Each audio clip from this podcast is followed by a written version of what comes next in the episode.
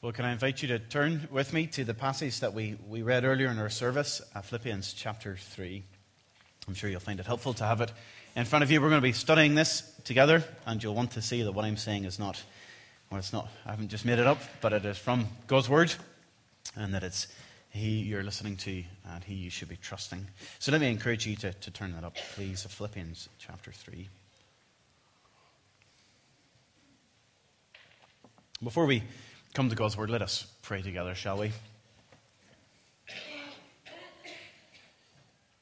Almighty God, we thank you for your word. We thank you that it reveals both yourself to us and the means by which we can know you. We thank you that we call this the gospel, and we thank you that the gospel covers every part of our lives and every part of eternity. And so we pray for us this morning as we come to this passage, which is, is difficult. There are difficult things to understand. We pray that your Holy Spirit would be at work and that you would speak clearly to us and in a way that which we can understand and in a way that which will benefit our souls. And so we pray for these things in and through your name. Amen. Well, as I've said a number of times, and as you can see from the screen behind me, this morning we're looking at a passage which is all about enduring suffering. Suffering, as I'm sure you know, is something that everyone experiences. And it can take different forms, can't it? It can be physical, it can be emotional, it can be psychological, and it can even be spiritual. Everyone suffers. It's one of those things that unites everyone here in this room this morning. Well, as we're going to turn to this passage, we're going to see that it speaks, therefore, to you. We're going to see that it presents what we call the gospel, and it's going to show us how the gospel of Jesus Christ helps us endure suffering. So we're, looking at this in this letter uh, from the Apostle Paul to the church in Philippi, to the Philippians. And, it's a letter, if you're not familiar with it, but it's a letter that is all about finding joy through suffering. Let me say that again. It's a letter that is all about finding joy through suffering. And the reason Paul writes to the Philippians about this is because they were a church who was suffering. And in fact, they were enduring immense suffering, and, and suffering that was particularly on account of the gospel. They believed in Jesus Christ, they believed in his resurrection, and as a result, they were being persecuted, they were suffering. So much so, actually, that they, they were at the point of being tempted to give up their faith altogether. And so, throughout this letter, Paul builds his case on why, despite their sufferings, they should keep going. And actually, how, in fact, through their sufferings comes great joy. This morning, we're coming to one of the most important points in the letter, where we read, he really gets to the sort of heart of his argument. How can God's people, how can people endure suffering? Like I said, this speaks to us all. Maybe you're not suffering this morning, but you'll know that in, maybe even in the year ahead, you're likely to face some kind of suffering. And if you're suffering this morning, well, I hope this passage it teaches you the gospel. It teaches you how, because of Jesus Christ, you can endure suffering, and how wherever we are, we can know that there is joy in suffering. Well, let's get into it, shall we? We're going to see this in two points. There's two ways we can endure suffering. First of all, by striving forward with Christ, and then standing firm, awaiting Christ. Well, let's have a look at these points each in turn, shall we? Uh, first of all, striving forward with Christ. And you'll see there that the, the theme of this point, or the direction that we're going, is that suffering can be endured with Christ. And we see this really in the, the majority of our passage, verses 10 to 19. And in these verses, Paul urges his listeners to follow his example of striving forward through suffering. This is what Paul says. He says, Here's my example, striving forward through suffering. And he says, Join with me. I think you can see that clearly enough in verse 17. Do you see what he says there? Verse 17. He says, Join with others in following my example. That's what he wants us to do. Well, the question arises, doesn't it, from this? What is Paul's example? What does Paul do? Well, Paul strives forward with Christ. The striving forward, I think, is easy to see, isn't it? Three times in three verses, Paul talks about pressing on, straining forward, pressing on. We see that there in verses 12 to 14. You can look down there, you'll see it for yourselves. He wants us to, to move forward. It's, it's not a standing still, it's a, it's a pushing on, it's a straining. But how? How does this pressing on, straining forward, how does this relate to suffering? Well, to understand this, we need to look at verse 10, because verse 10 tells us what Paul wants. Let's have a look at verse 10. This is a really remarkable verse. See what he says? Let's read it again. He says, I want to know Christ and the power of his resurrection and the fellowship of sharing in his sufferings, becoming like him in his death, and so somehow to attain the resurrection of the dead. It's actually quite a remarkable list, so I'll put it up here for us to see just exactly what Paul wants. He wants to know Christ. He wants to know the power of his resurrection. I'll say it again the fellowship of sharing in his suffering, becoming like Jesus in his death, and attaining the resurrection from the dead. To understand really the, the sort of the wow factor of this verse, we need to remember or, or understand the context of this passage, of, of this book. Because when we realize what Paul is enduring, we realize that this is surprising. Because that, that's what, remember, what's this book about? It's, it's written from one sufferer to another. Paul is one who is suffering immensely for the gospel. And he's saying, Follow my example. He's writing to the Philippians and he's saying, Follow my example. He's not telling the Philippian church to escape suffering, but to endure suffering with Christ. That's why I put this list up here, because you'll see there for yourself. Paul doesn't want to be free from his suffering. Rather, he wants to share in his sufferings of Christ. Even, even if it means experiencing a death like Christ. We need to be careful here, don't we? We need to be careful to, to see that Paul is not saying that his sufferings will replace or add to Jesus' sufferings. Nor is he saying that if, that if he suffers, he will attain the resurrection for himself. And I think that's clear from verses 12 to 14, which, if you, you look down at, uh, you'll see that Paul says time and time again that his, the glory he is striving towards has been won for him by Christ. Isn't that what he's saying? Verse 12. Take hold of that for which Christ took hold of me. I press on, verse 14, towards the goal to win the prize for which God has called me heavenward in Christ Jesus. He's not saying that he can attain the resurrection through his suffering. He's saying we can endure suffering with Christ. Now we need to think about this a little bit. Because whenever we read this and whenever we sort of digest it a little bit, we realize that this is actually the complete opposite of what the world says. Isn't it? What does the world say about suffering? The world says that suffering should be avoided. The world says that suffering, in some instances, should be ignored. And ultimately, it says that suffering should be eradicated. So actually, if you look down at verse 18, you'll see that this view was held by those in Paul's day as well. See what it says in verses 18 and 19? He says, For as I have often told you before, now again say, with, even with tears, many live as enemies of the cross. Their destruction, or their destiny is destruction, their God is their stomach, and their glory is in shame. Their mind is on earthly things. You see these verses, the reason I draw your attention to them, because this is how the church in Philippi was being tempted. They were being told that, that suffering was bad, that they, actually, they should be enjoying life, that they should be making the most of the world. Eat, drink, and be merry. That's what they were being told. But you'll see there if you look at this verse that this teaching that they're receiving, this temptation that they're under, it reduces Paul to tears, doesn't it? And the reason it reduces Paul to tears is not only is this a worldly way of thinking, but it speaks against the cross of Christ.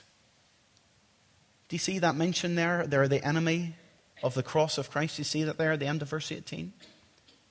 It's interesting, actually. I think we need to pay attention to the detail of the Bible sometimes because it's, it's interesting. Paul does not say that they're enemies of Christ himself, nor does he say that they're enemies of Christ's resurrection, nor are they enemies of God's holiness. What are they? Enemies of the cross of Christ. What is the cross of Christ? Where the cross is where Jesus suffered, and through his suffering, salvation came.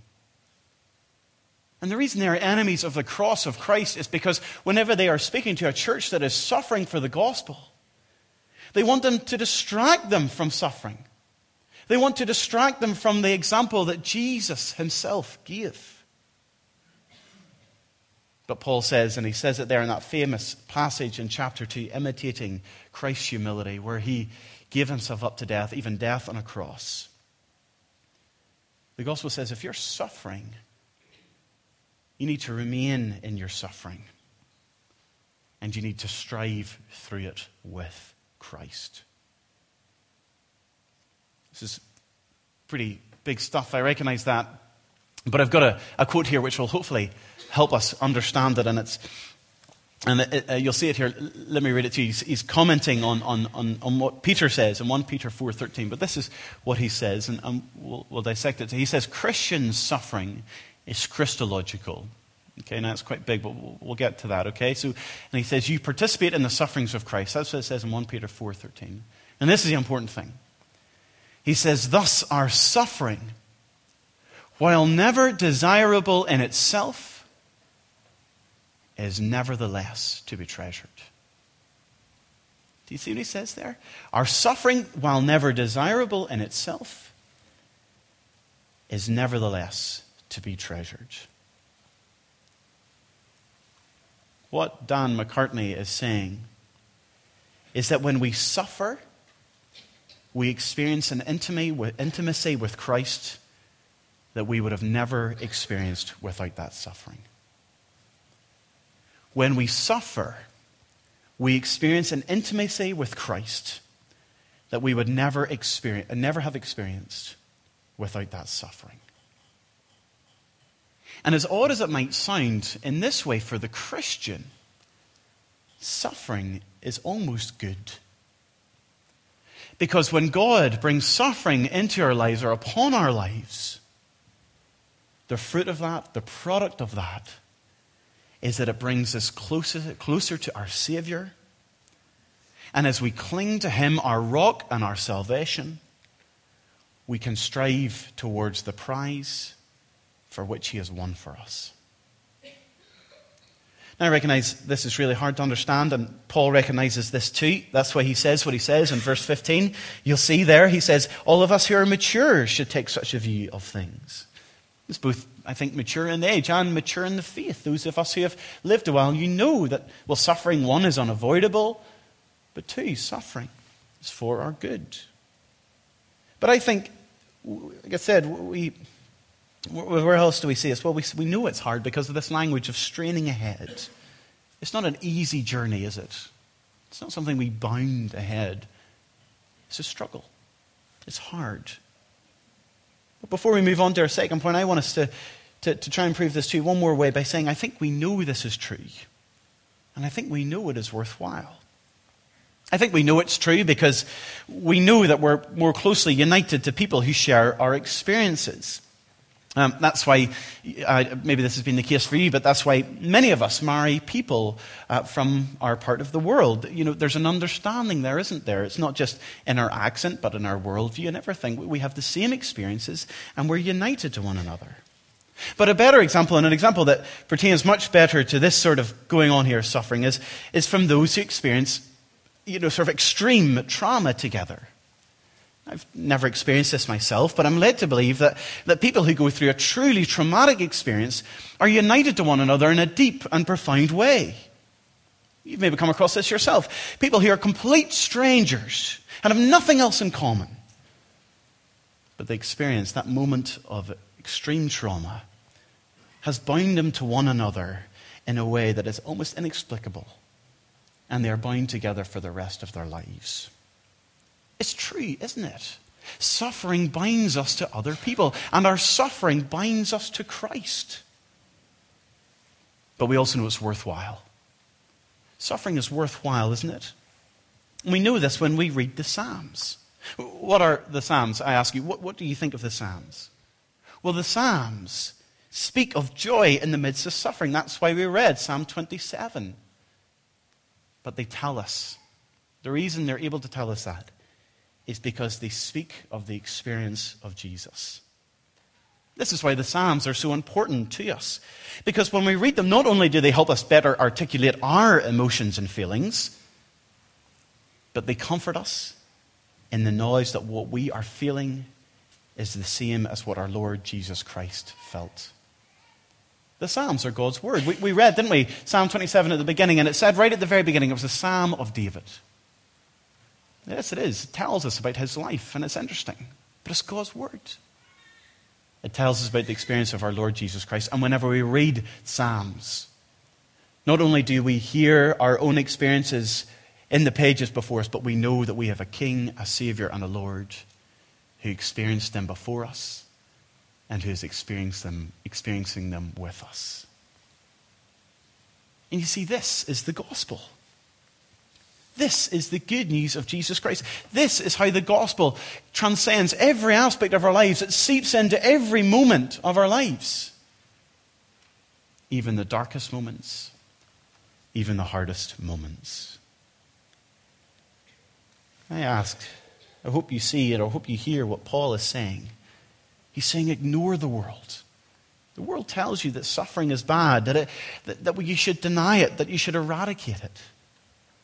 Well, what's the world trying to do? It's trying to get you to give up your faith. It's trying to get you to deny the sufferings of Jesus Christ on the cross. Well, I encourage you this morning that if you're suffering, or as you prepare yourself to experience suffering, that you would join with Paul. What does he say? That you would know the fellowship of sharing in Christ's sufferings even if it means you join him in his death. This is how we endure suffering. This is how we keep going. And as we strive forward with Christ, we will receive the prize for which he has won for us. That was quite a lot, I reckon. So let's move on to our, our second point. We're going to see something, hopefully, a lot less heavy. And that is the second way in which we can endure suffering is by awaiting Christ. And you'll see there that the theme, or where we're going in this passage, is that we can endure suffering by waiting for Christ. And we see this in our sort of final couple of verses, uh, verses 20 to the end. And uh, it's been a while, so let's read them together, shall we? Verses 20 to the end. This is what Paul says.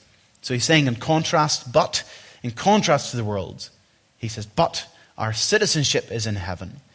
And we eagerly await a Savior from there, the Lord Jesus Christ who, by the power that enables him to bring everything under his control, will transform our lowly bodies so that they will be like his glorious body.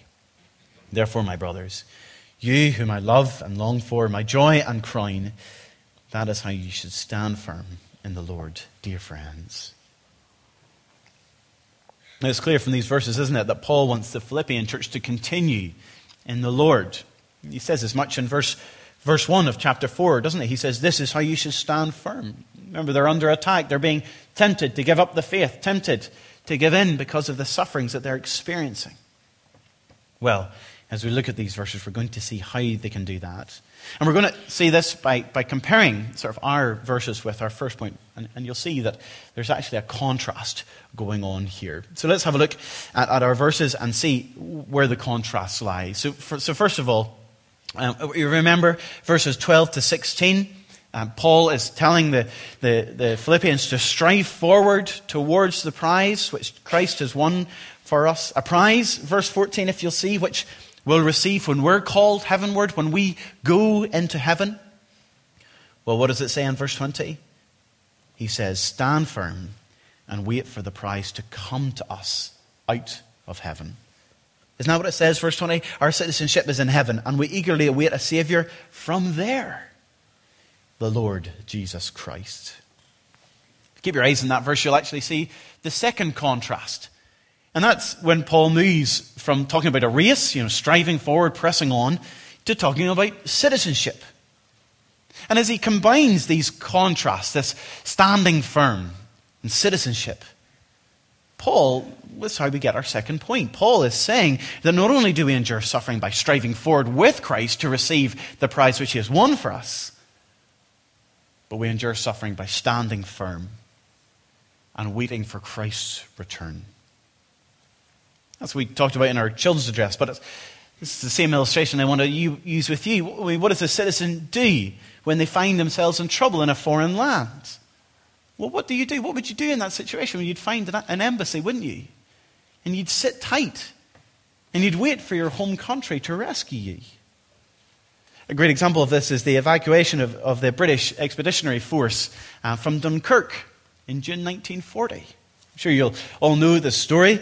Uh, the British, the British Expeditionary Force, had been driven back by the advancing German army and they were surrounded on every side uh, uh and they needed rescued. And so they waited, didn't they? They hunkered down. And one of the greatest sort of rescue missions of all time took place and got those men and women out of there. Well, this kind of picture, this image, is what Paul has in his mind here. And he wants the Christians, both in Philippi and here this morning, to know that you do not belong to this world. You don't belong to this world. That's why you, what they say to us about suffering makes no sense to us. He says, You're stranded here. You're stranded in your sin. And you're surrounded by an enemy who wants, to give, wants you to give up your faith and wants you to deny the sufferings of Christ. But Paul says, even though you're suffering, even if you cannot feel it, you cannot move forward. He says, Know that if you belong to Jesus Christ, one day he will return to rescue you. The great news is verse 21. If you look at verse 21, it tells us that when Jesus returns, he will transform our body so that we will be like his glorious body. Isn't that great news for those of us who are in Christ? It's great, isn't it, to know, I mean, how much of our suffering starts with our bodies, our minds. How great is it to know that when Jesus returns, these broken, failing bodies of ours will be made new. In fact, Paul says elsewhere that it will happen in the twinkling of an eye. Isn't that wonderful? Isn't that worth waiting for? Isn't that worth standing firm for? And you see, it is this reality, this aspect of the gospel of Jesus Christ that enables us to endure suffering. Think about it. Think about those times that you're alone in your thoughts. Those times when it seems like there's no end in sight. When you feel that you are completely and utterly beaten. Those times when the pressure gets too much Paul says, Look heavenward. Look heavenward and know that you have a Savior there who will return. And so stand firm. Don't give an inch to the temptations of the world to deny your suffering, to eradicate yourself, to throw away your suffering. Don't give an inch and give in and give up your faith. Instead, hold out. Hold out because Jesus is coming back and he will rescue us from all pain and suffering, and he will deliver us into his kingdom. What did Psalm 27? One day I ask. Isn't that what he says? Let me see if I can find it. That I may dwell in the house of the Lord all the days of my life. That's what he calls us to do. Jesus calls us to do. He says, one day that will be true. So stand firm. You will live with me forever. One of the reasons I was really glad to preach this sermon now is because I think this was really helpful at this time of year, with Christmas and New Year. Christmas is, is one of the ways I believe that, that the world tries to endure suffering. You've maybe seen this yourself. Christmas, to me, for a lot of people, is escapism. It's, you know, it's a t- sort of two days of the year that everyone just agrees to pretend that everything is all right. And we do. We see so many people sort of desperately searching for joy, you know, in family or, or presents or food. That's actually why I think Christmas starts earlier every year, because our world struggles to endure suffering. And it's the same with New Year's resolutions, isn't it? We want the next year to be better, or at least to be as good as our, our last year. Even though, well, what does personal experience tell us? It tells us that our wishes and our desires have no power over what is to come. But the good news of Jesus Christ this morning is that is not what it means to be a Christian. A Christian is not just to celebrate the birth of Jesus Christ, but to anticipate his return.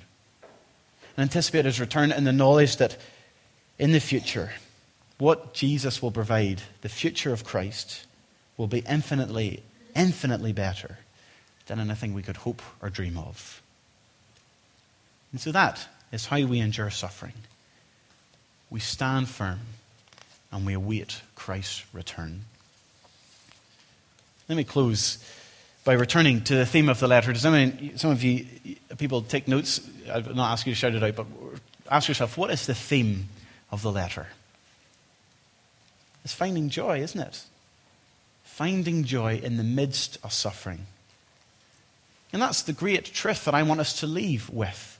Because that's the, the great thing that the gospel really provides for us. It doesn't just help us endure suffering, it brings us joy in the midst of suffering. Think about our first point. What did our first point say? It says that when we suffer, we experience an intimacy with Christ. And so, isn't there joy in that? Isn't there joy in knowing that whenever we suffer, we get to know him better and become more like him? What about our second point? Well, we saw that suffering makes us focus on Christ's return. And isn't there joy in knowing that Jesus will come back one day and that we'll be like him in an instant? And we'll be rescued from this world of suffering forever. You see, there's joy in the gospel. Where, where does the world offer joy? It's temporary, it's not lasting. It's in their stomach. Isn't that what he says? in shame, in destruction. There's no joy there. There's joy in joining with the suffering of Christ, our Savior, who came into this world, who lowered himself, that's what it says, humbled himself, became obedient to death, even death on a cross. We all suffer, don't we? That's what we said at the beginning. Whether it's physical, emotional, psychological, spiritual. But there is an answer. And it's the gospel of Jesus Christ. The gospel of Jesus Christ, is the only thing that helps this world, that has an answer to suffering and helps us endure suffering. We can't escape it. But in Him, in Jesus Christ, we can endure suffering and we can even find joy in the midst of it. And so I encourage you, whoever you are, whether you're a mature believer, a, a new convert, or even an unbeliever, to take hold of this gospel to strive forward in your suffering. Don't avoid it, don't deny it, don't even work to eradicate it. Rather, even though it might be hard, I ask you or encourage you to thank God for it and see that through it you can enjoy a deeper relationship with your Savior. And I encourage you not to look anywhere else for a rescue apart from Jesus Christ. And encourage you to wait for his return and the transformation he will bring on that last great day. Let me pray for you to that end. Um, let's bow our heads and let's pray.